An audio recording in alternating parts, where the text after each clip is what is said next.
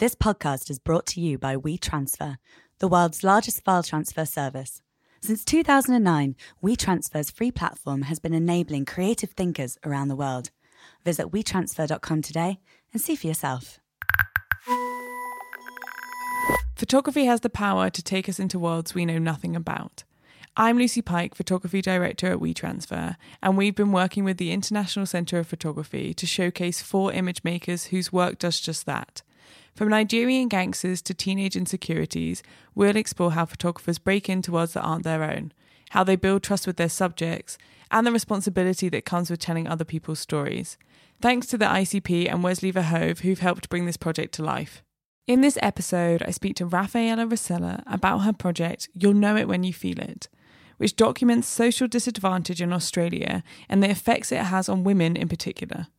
This project shows a variety of beautiful, intimate portraits, accompanied by images that set the scene, for example, a burnt-out car covered in graffiti, washing lines or love letters. We chose this project because of its intimacy. I'm always intrigued by how a photographer takes such photos, to be able to get someone to feel that comfortable to allow these moments to be captured. I began by asking Raffaela to describe the project. It's sort of hard to describe in like a sentence because it's sort of evolved from basically 10 years of work. So the work sort of started from the reaction that I had to my twin sister's pregnancy, which was quite negative. And it's, you know, embarrassing to admit, but I was quite angry when she told me that she was pregnant, and I called her a slut and told her to get an abortion, because I thought she could have a better life. But then I started questioning what is a better life, and started really looking at the paths that we were expected to take as young women in our community, which was having children young. And, you know, we grew up in a low socioeconomic community, so, you know, teenage pregnancy was pretty common and normal. And I guess the work has sort of grown from there. I first set out during university to be investigating, you know, teenage pregnancy, but it soon evolved much broader than that, and I was looking at more of the cyclical nature of social disadvantage in Australia and how that affects women in my life. So I've been documenting my twin sister, my stepsister, and new and old friends, and looking at the complexities of their lived experiences. And yeah, it's hard to explain, really. Yeah. And so when you started off to try and find these women, did you kind of start off with your twin sister and friends that you had, and then did that go wider? Yeah, so it's a weird story. Like, I was documenting my twin sister and my nephew, so her son, for a class that I had at university called Social Documentary. And then I had my IP class, which was where you had to do like a long-term project. And I was like, oh, I'll do it on young mums, and I'll go and look for a couple friends that have kids. And so I reconnected with a girl called Tamara who I went to high school with. And I started, you know, like recruiting friends, looking at Tamara's story, my stepsister's story, and another girl who I knew growing up. And then my teacher was like, why aren't you documenting your twin sister? Like, this is the whole reason why you started looking at these issues. And I, you know, ignorant to me, I was like thinking that I wasn't allowed to document my twin sister because it was, you know, too easy, or yeah. Which was, you know, such a myth, because documenting my twin sister's been probably the most difficult out of all the girls. But yeah, that's how it sort of started. And so what did you want to tell when you, it seems that you really have this connection to the teenage pregnancy and younger women. What did you want to show the world really about this subject? I guess when I first started out, I wanted to look at the complexities of their lived experiences, so looking at how they had different circumstances and these influenced the lives that they were living, and I wanted people to understand, to actually consider the lived experiences that they had and the backgrounds and how that influences their experiences. But I wanted the people to sort of empathise and understand that they weren't going out and becoming mothers out of choice, really. Like, it was sort of a tacit response to the limited opportunities that we had growing up as women. That was, you know, when you're studying, you always go out and go, oh, I'm going to do a story on this, and then you soon discover it's much more complex than that. Yeah, it starts to kind of develop into, yeah. And so you've got this kind of quite complex story around what you want to tell. You've got these women, some of them you know. How do you kind of start to create that trust with them that they're happy for you to photograph them? It's hard to explain because a lot of the girls, so I basically document women who have either grown up with or friends and family. I rarely document people that I don't know. Well, basically all the women that I document I've known for at least 12 years, mm-hmm. 10 or 12 years. And then other girls I've known since we were like 4 years old, 3 years old, childhood. So there already is a trust just from having a friendship. And, you know, over time you got to show respect, and respect goes both ways. And these women, you know, I care about these women and they care about me. So I think there's that mutual kind of respect, which I'm not there trying to earn something as well, because we're both giving and taking. So, I always get this question, like, how do you get access? And I'm like, it's not something that I seek to get. It's just something as having a relationship with someone and a friendship. And they've known me to have this camera all the time. It's just, it just happens. I just really kind of how that. You are. Yeah, like they just know. That, like some of the girls I haven't even seen for years, and I'll just like Tamara and Nunjul hadn't seen for many years. And I guess when you know someone and you've grown up with them, you instantly have a connection. And reconnecting, there's not much, I don't know how to explain it really. But there must be a bit of kind of awkwardness when, even if you know the people, that you all of a sudden get your camera out and then, well, for me, I'd always kind of feel this apologetic, like, oh, sorry, I've got my camera. I hope this doesn't make you feel uncomfortable. So I would just, how do you kind of overcome that aspect of it if you know someone? Well, firstly, you can read when someone's uncomfortable. And I'm the type of person that doesn't keep photographing. I'll put the camera down. You know, I've been in situations when there's been domestic violence, and at those points I put the camera down and I'm there as a friend. I'm not there to be documenting an incident. But also with a lot of the women, I started learning to use medium format, so there was already this awkwardness of me trying to learn a new medium. So, they were along with it. So I was awkward trying to figure out how to use this Hasselblad and didn't know what I was doing. And, so I think they were probably laughing more at me than... Maybe that helps then. Yeah. And so when you say that you're kind of in those situations where you all of a sudden realise that you have to be a friend rather than a photographer, how do you kind of deal with that? How did that make you feel that you're in these kind of situations? There's situations that I would be in regardless if I was there with a camera or not. Yeah, like at times, for example, my twin sister, I chose to stop photographing her because of her ice addiction. Mm-hmm. I felt like I was enabling her addiction by photographing her, and she knew the way that I felt about it, and so I just chose to stop photographing her. You know, it's been hard on our relationship. We've definitely grown apart. But for me, you know, photographing your twin sister, especially your identical twin sister, it felt like I was looking at myself. Mm. So that was quite confronting. So, I guess it can be that photographing people you know is actually more intense than maybe people you don't know, because then possibly you have kind of a disconnect from it. So with the things that you were just talking about, especially with your sister, there must be kind of a responsibility for you when taking these photographs to tell someone else's story in a way. So how do you kind of deal with that? Yeah, well, I guess, you know, there's always a responsibility no matter if you're friends with them or not. But when you are friends with somebody and they're your family, there's this massive burden of protecting their stories. A lot of times I get a lot of people trying to publish the work and I'm instantly trying to protect their story because people are trying to take them out of context or sensationalise their stories, and these are people that I care about.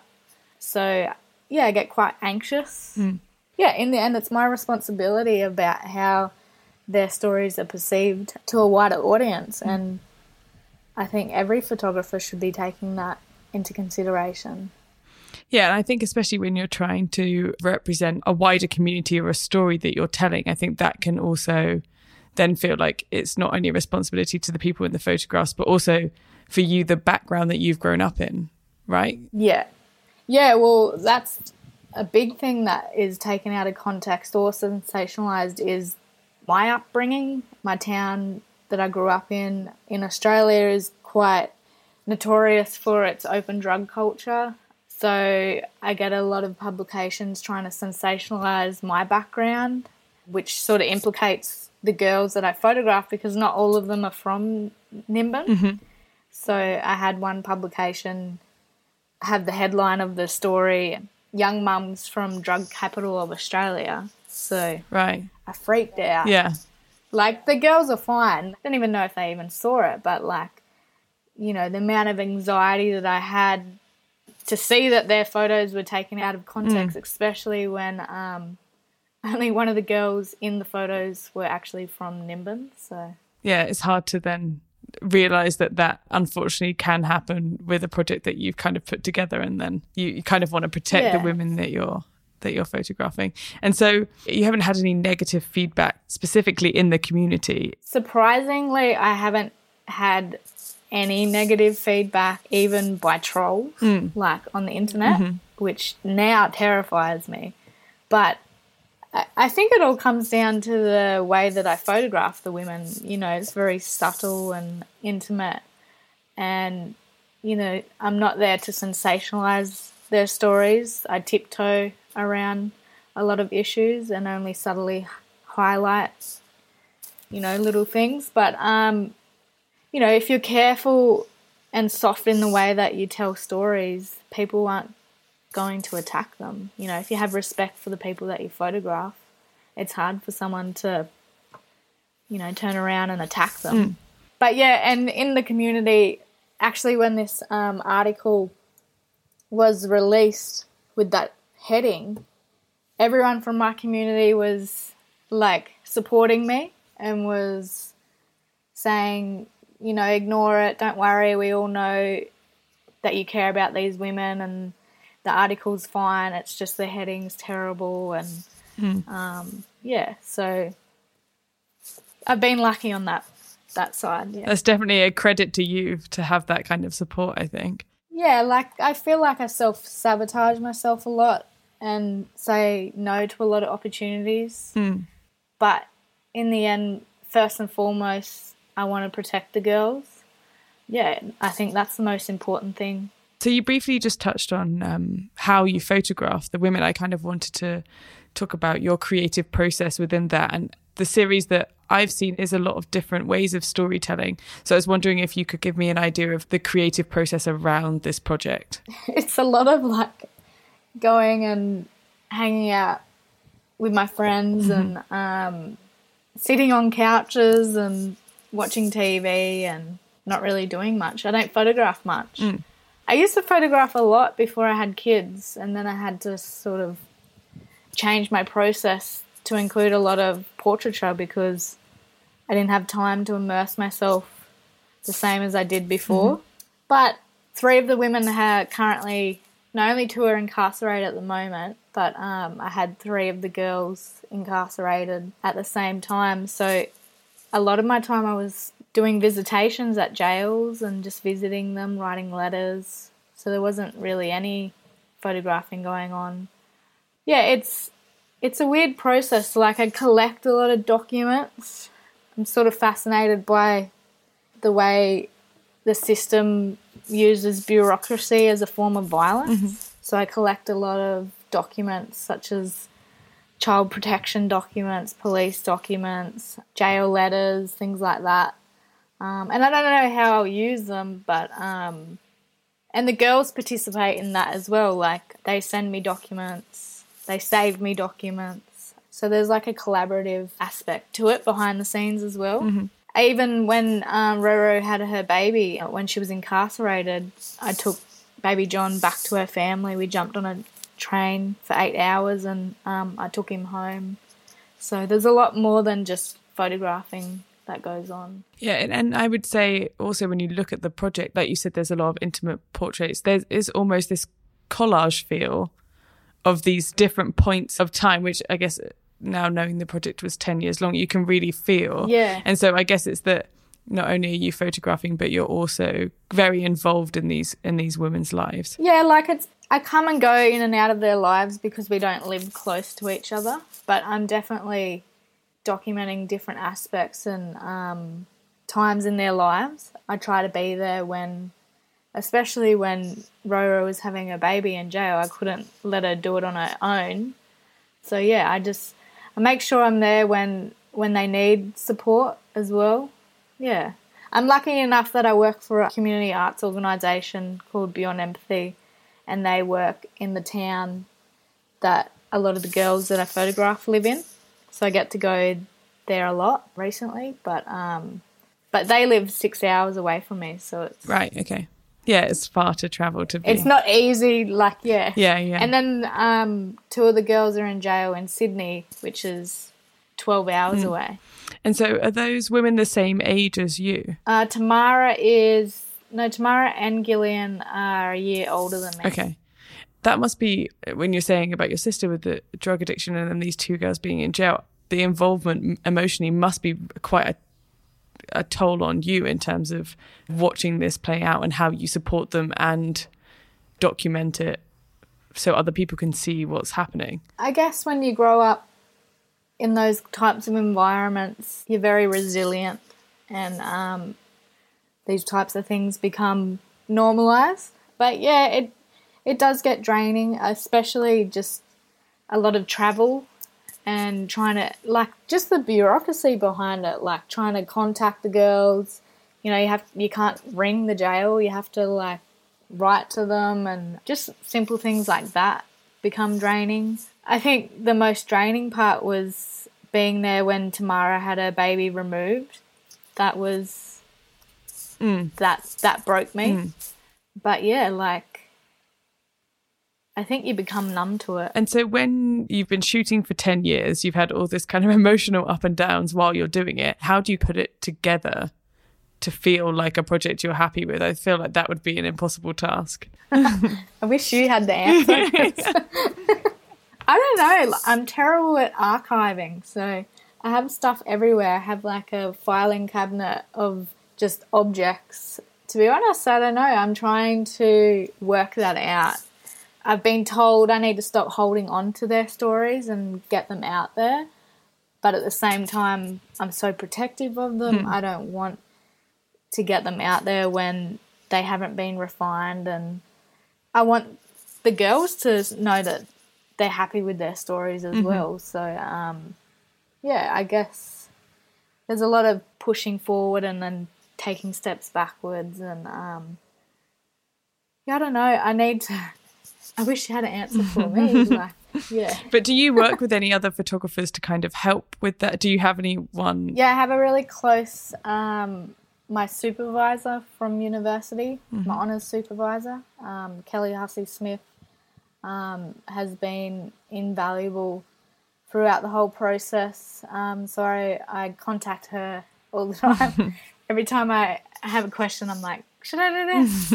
But, yeah, I sort of keep to myself and I don't show my work much because it's confusing for someone that doesn't understand their stories, whereas Kelly has been there from the start. Right. So she can understand their stories. Mm-hmm. So the minute I try and ask someone, an outsider who doesn't know their stories and hasn't been there for those 10 years or so, they can't get their head around it because it's so complex. Mm.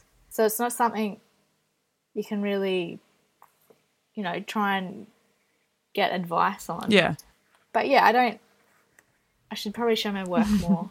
When you say show your work more, what's your ideal way of showing it? Is it an exhibition? Is it a book? Is it releasing the story separately? How do you feel this project should be shown? In an ideal situation, I think my aim is to create this kind of felt experience, mm-hmm. which would be an installation. Because mm-hmm. I collect a lot of audio as well. I've just started collaborating with a cinema photographer and directing 16mm film as well, right. which is only totally early days. Mm-hmm. But my long-term goal would be to create an immersive experience where people could come away having changed their perspective on young women mm-hmm. experiencing, you know, these kind of lived experiences. Mm-hmm. So that's the ideal, yeah. but how long that takes me, who knows. Thanks to Raffaela for taking the time to speak with us. For this podcast, We Transfer teamed up with the International Center of Photography's ongoing series entitled Projected, where you can literally see the images projected onto the windows of the ICP Museum. To hear more about this, go to icp.org/projected. Check out wepresent.wetransfer.com to see the images we discussed.